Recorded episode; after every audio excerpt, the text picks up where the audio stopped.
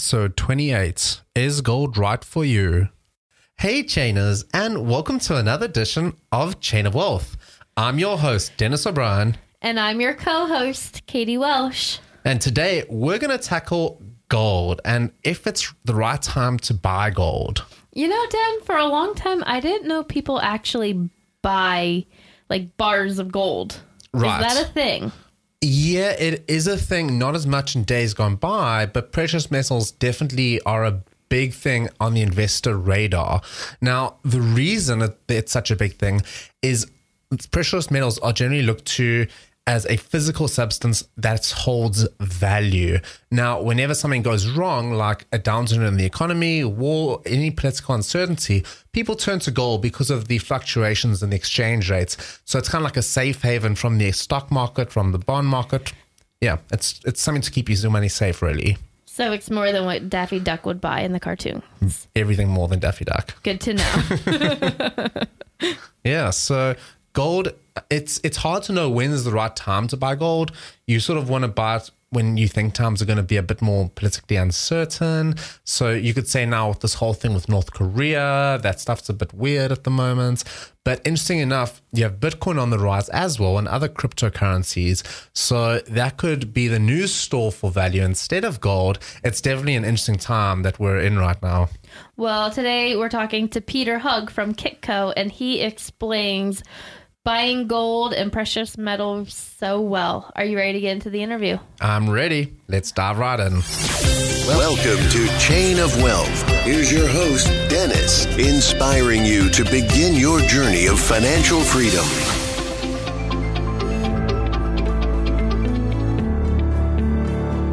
Hey, Chainers, and welcome to another edition of Chain of Wealth. Today we have Peter Hug with us, a frequent speaker at British Metals conferences and in the financial media. Peter is one of the handful of experts who have succeeded through multiple bull and bear cycles using skills honed during the financial fluctuations in 1980s.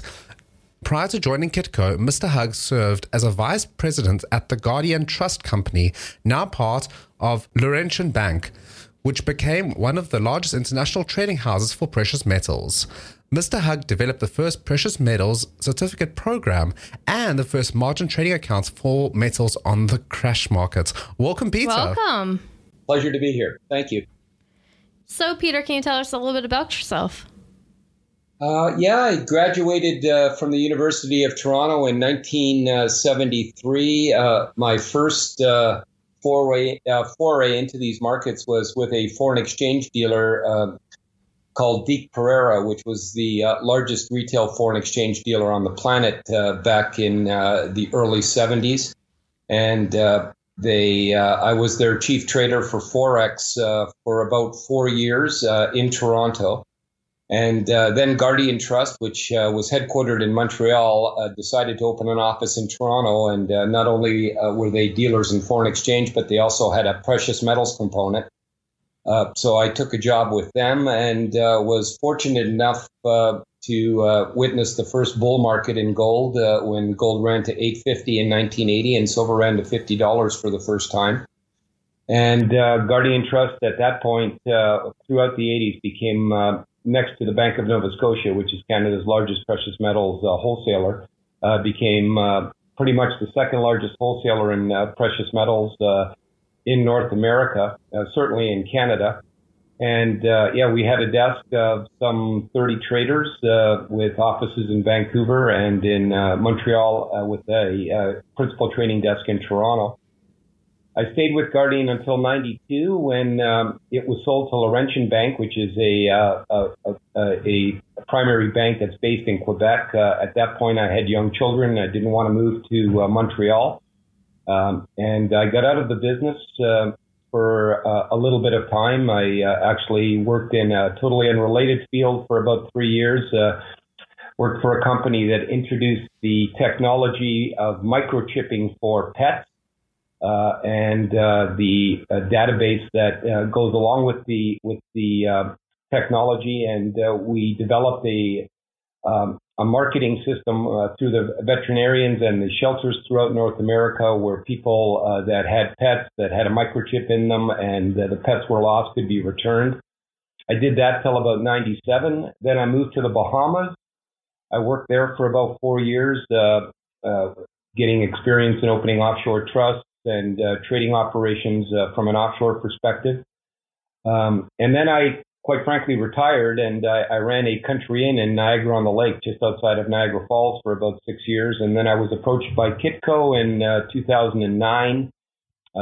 They were growing. They had grown from 17 personnel to well over 200. And the owner of the company asked me if I could come in and take over the precious metals department for Kitco. And I've been with Kitco since approximately February of 2010 as their director of global trading. Fantastic. Sounds really interesting. So let's chat a little bit about gold. Historically, gold is a precious metal that people will normally buy in times of uncertainty. We see the prices absolutely skyrocket. Let's talk about gold today. Should we consider buying it in the current market? You know, I've been in this business since 73, and I can tell you that although there's been obviously considerable technological advances in how desks trade precious metals today as they did, as opposed to how they traded in the 70s and early 80s when we didn't have computers and we didn't have, cell phones. Everything was done over the telephone. But the questions and the sort of the psychology of the precious metals investor really has not changed in the past 40 years.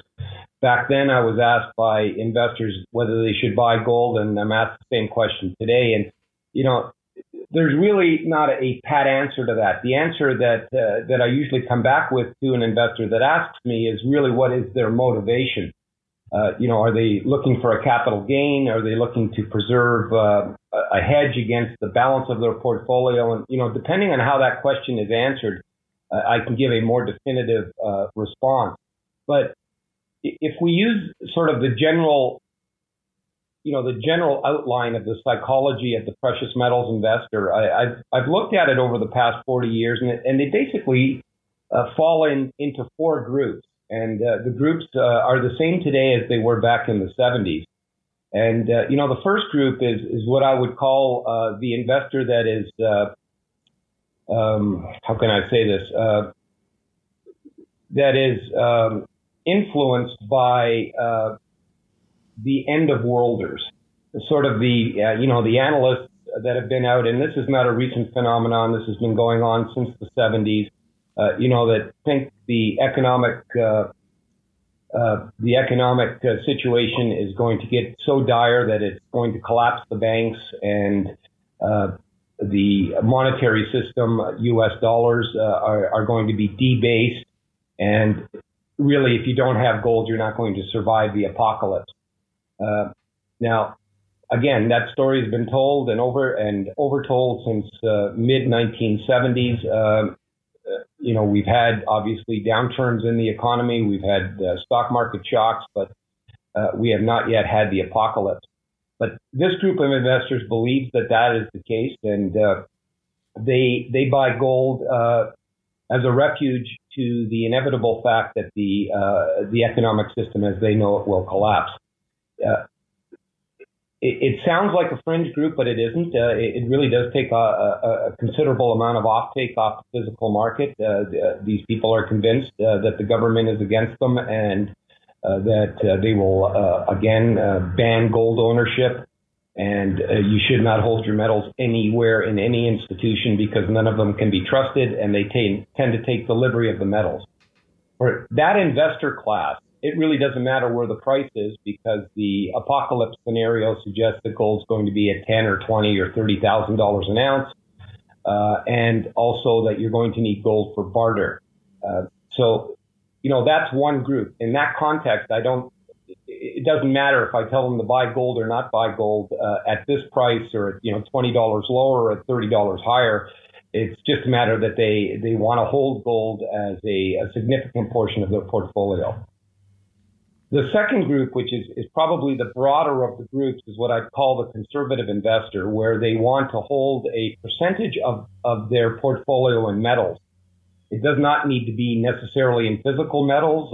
They're comfortable with the institutions, so they may invest in ETFs. They may invest in physical bars, or they may invest in mining shares.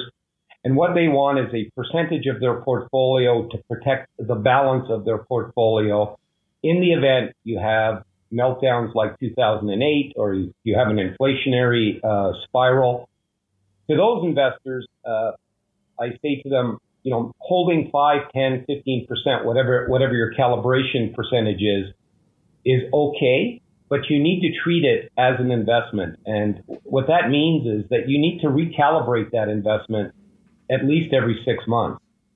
And most of the analysts out there just say buy 10% of your portfolio in gold, and they end the sentence. But you know, the second part of that sentence is that you need to recalibrate your portfolio. So, for example, if you wanted to hold 10% of your assets in gold in 2008, and gold was trading at $700 an ounce. Well, in 2011, gold traded at $1,900 an ounce. You know, assuming everything else was equal, it is likely that your gold holdings now represent more than 10% of your total portfolio. Right. In that context, you need to sell. So if you're at 17% gold, you need to sell 7% of your gold. Vice versa, had you bought into the 2011 market at $1,900 and now gold's trading at $1,300, your percentage is probably not 10%, maybe it's down at 6%. You need to buy 4% more to keep that balance at 10%. What that'll do is it'll keep your protection in line, but at the same time, it will allow you to get out as the market rallies higher, and it'll allow you to buy more as the market drops.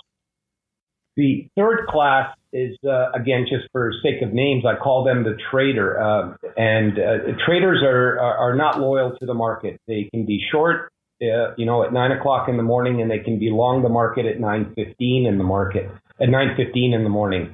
And traders are strictly there for capital gains. They're looking for the most efficient way to trade the market. They are generally active in the futures market, sometimes in the options market, but they are looking for the tightest spread so they can get in and out of the market the same way they would a stock. The fourth group is what I call the collector, and these are individuals that buy what I would call commemorative coins that are issued by the mints, be it the U.S. Mint, the Royal Canadian Mint, the British Royal Mint, the Perth Mint, the Austrian Mint. They come out literally weekly, and these coins usually have a high premium to silver or gold content. They tend to be collectibles. People buy them because they think they're cool. You know, they might buy a Superman coin or a Darth Vader coin or a series of airplane coins issued by the British Royal Mint. These are, in my opinion, and always have been, terrible investments, but they're kind of cool gifts. And it does create a relatively significant offtake on the physical market because these investments, again, I don't want to use the word investments. These products basically are bought, and they're usually put in a drawer and forgotten about. And so it does take metal off the market, which does increase the demand side of the equation. So where you fall in these groups would determine whether you should be buying gold or selling gold, or you know, and sort of again what your ultimate goal is will determine how you approach the market. Sorry for being so long-winded. Oh, no, you're good. That was a lot of really great information. What is the difference between buying gold and buying silver? Well, silver, gold tends to be a more pure metal from the perspective of reacting more specifically to economic and geopolitical events. Silver tends to follow gold. It tends to outperform gold when the market is in a bull market, and it tends to outperform gold when the market is in a down market, which means silver will drop in percentage terms more than gold. It will rise in percentage terms more than gold.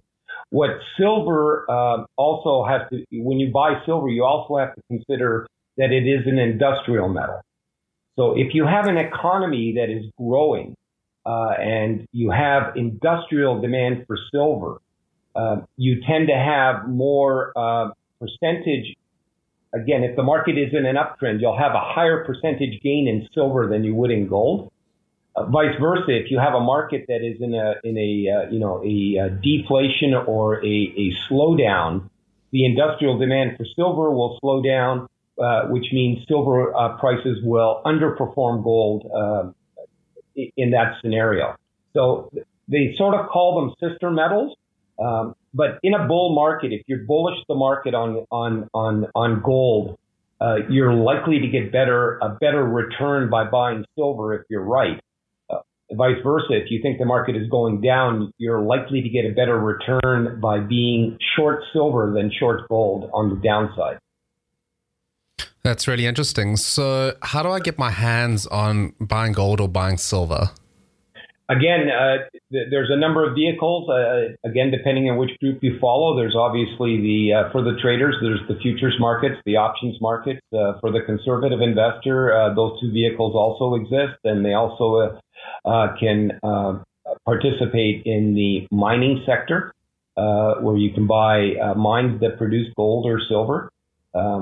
For the investor that wants physical product, they could buy bars ranging anywhere from as small as 1 gram, which is 1/32 of an ounce, all the way up, in the case of gold, to 400-ounce bars, and in the case of silver, 1,000-ounce bars. And you could have them stored for you on an allocated basis in your name, so you don't have to worry about the shipping costs, the insurance, and worried about the product being in your home. Or you can have delivery within 2 business days, generally anywhere in North America, to your house. Okay, and how do I know if I'm getting a good deal on the gold? That's a matter of buyer beware, and sort of the rule of thumb for gold. You don't sound old enough to have seen this movie when it came out, but there was a James Bond movie called Goldfinger. I remember it. And when they went into Fort Knox, you saw them picking out gold bars. Those are what are 400-ounce gold bars, which are called standard gold delivery bars. And that's usually what's traded between the banks and the big dealers. And so when you see the gold price quoted for you, let's assume, you go on, Bloomberg, Reuters, CNBC, wherever you get your gold quotes from, or you can come on Kitco.com. We have gold charts and live gold prices on a 24/7 basis. You see a price for gold quoted on the screens. That is a price for a 400-ounce gold bar. So let's assume that the price to buy a 400-ounce gold bar is $1,200 an ounce. The rule of thumb is the smaller the bar you buy under that 400-ounce gold bar, the more expensive it becomes relative to the gold price. By that I mean the manufacturing cost, in the trade it's called the fabrication cost, increases as the bar size decreases. So a 400-ounce gold bar would trade at $1,200. Whereas a 1-ounce gold bar, the premium would be anywhere around $1,215 or $1,220, so about a $15 or $20 premium. So there's a number of dealers that offer delivery and offer competitive pricing on physical bars. It's a matter of just going online and typing in whatever product you're interested in. Let's say Gold Eagles or Gold 1-ounce bars, and there'll be a number of dealers that come up on the internet. And then it's a matter of going to their sites and checking what their premiums are relative to the gold price, and then you can make your decision from there. Awesome. So talking about the different types of users that would be buying gold, you obviously have the people that have bought stocks, and when the prices go up and down of the various mining companies, they would directly be affected by that, and they are FDIC insured and everything like that. Let's talk about actual physical gold that you've purchased, whether it's being held by someone else or whether you're keeping it under your pillow every night. Is there a way to ensure that? Like, say, for example, you would have burglary, or maybe the place that was holding the gold for you, that something happened over there. Is there some sort of an insurance that you can get for it? Well, when you store your gold with a dealer on an allocated account basis, it's fully insured, generally by Lloyd's of London, but there are different insurance carriers. But you are fully insured and totally protected. Now, the cost of that is a storage fee which ranges, again, depending on the size of the amount of gold that you wish to store, will range anywhere from maybe 0.25% to 0.75% per annum on the value of the gold that you are storing with the dealer. And there, again, it's in your name, and it's fully insured for any peril other than nuclear. I mean, there's a couple of exclusions like nuclear war, acts of God, things like that. But if you store it at home, yes, you could insure it the same way you would insure your jewelry under your home policy, and that might create an extra fee for your insurance premium, but it is insurable. Awesome. Chainers, we're just going to take a quick break and then we're going to dive right back into the Value Link round. Chainers, are you looking for great financial tips and advice that you can implement today? Check out Katie's blog. Head over to chainofwealth.com/blog. Katie blogs on interesting topics such as getting out of debt, negative equity, and other financial things such as getting out of student loans and a couple money tips here and there to save it a quick buck. There's some really great tips there that you can implement very quickly. That's chainofwealth.com/blog to find out more. Okay, Peter, so why do you think people fail at achieving their dreams? Why do they fail? I mean, in my experience, and I'm an old guy right now. I'm just going to be turning 66. So in my experience being in this business, or just generally being in business since, the early 70s, is that they're impatient with their goal. They have the dream, but the frustration of not realizing it as quickly as they believe they should generally turns them away from the dream. Great stuff. And do you have any other books or podcasts you could recommend for the show? I can't recommend any other podcast, but what I could recommend is Kitco is again, I'm not trying to promote Kitco here. I'm just trying to give your readers, your listeners, something to think about. A lot of websites, when you go and you buy precious metals, they are strictly a they either buy or they sell precious metals. Kitco is unique, and that's one of the things that sort of pulled me out of retirement. I thought they were kind of different from most of the dealers that I had seen on the street.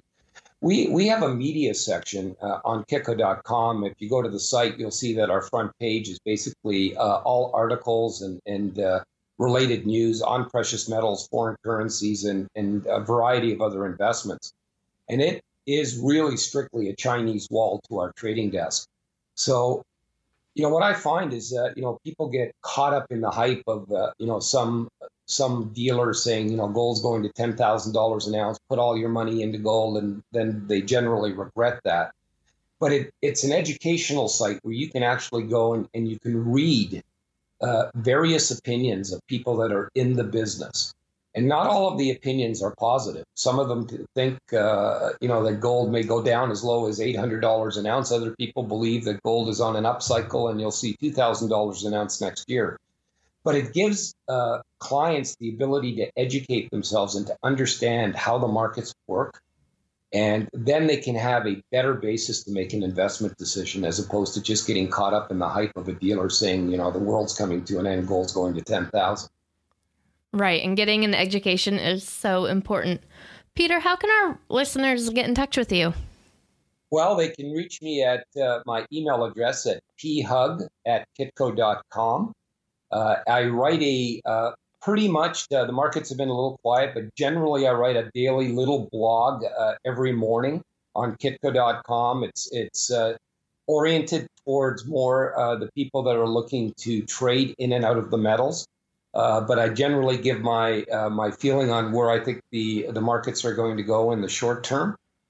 So, those are two ways. They can read my blog, which has my information, or they can send me an email if they have a specific question. And can't promise I'll get the answer back to them the same day, but I will respond to their questions and try to give them, the best answer I can give.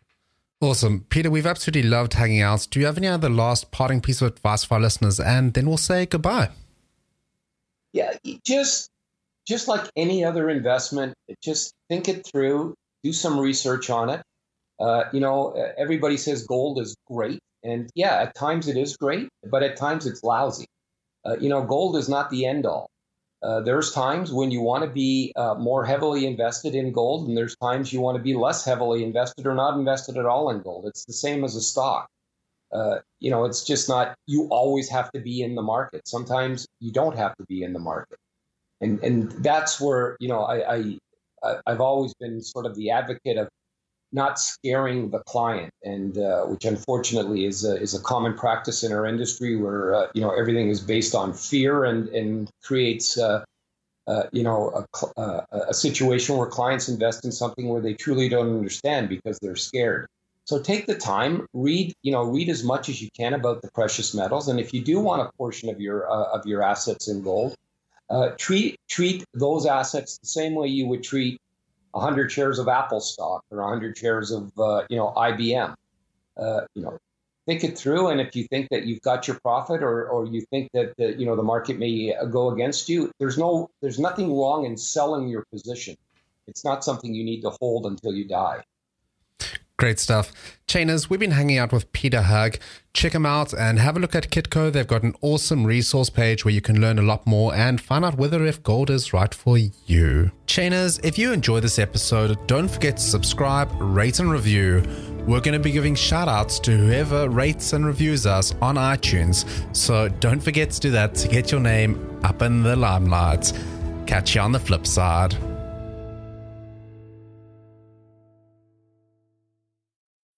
When you need mealtime inspiration, it's worth shopping Kroger, where you'll find over 30,000 mouthwatering choices that excite your inner foodie. And no matter what tasty choice you make, you'll enjoy our everyday low prices, plus extra ways to save, like digital coupons worth over $600 each week. You can also save up to $1 off per gallon at the pump with fuel points. More savings and more inspiring flavors make shopping Kroger worth it every time. Kroger, fresh for everyone. Fuel restrictions apply.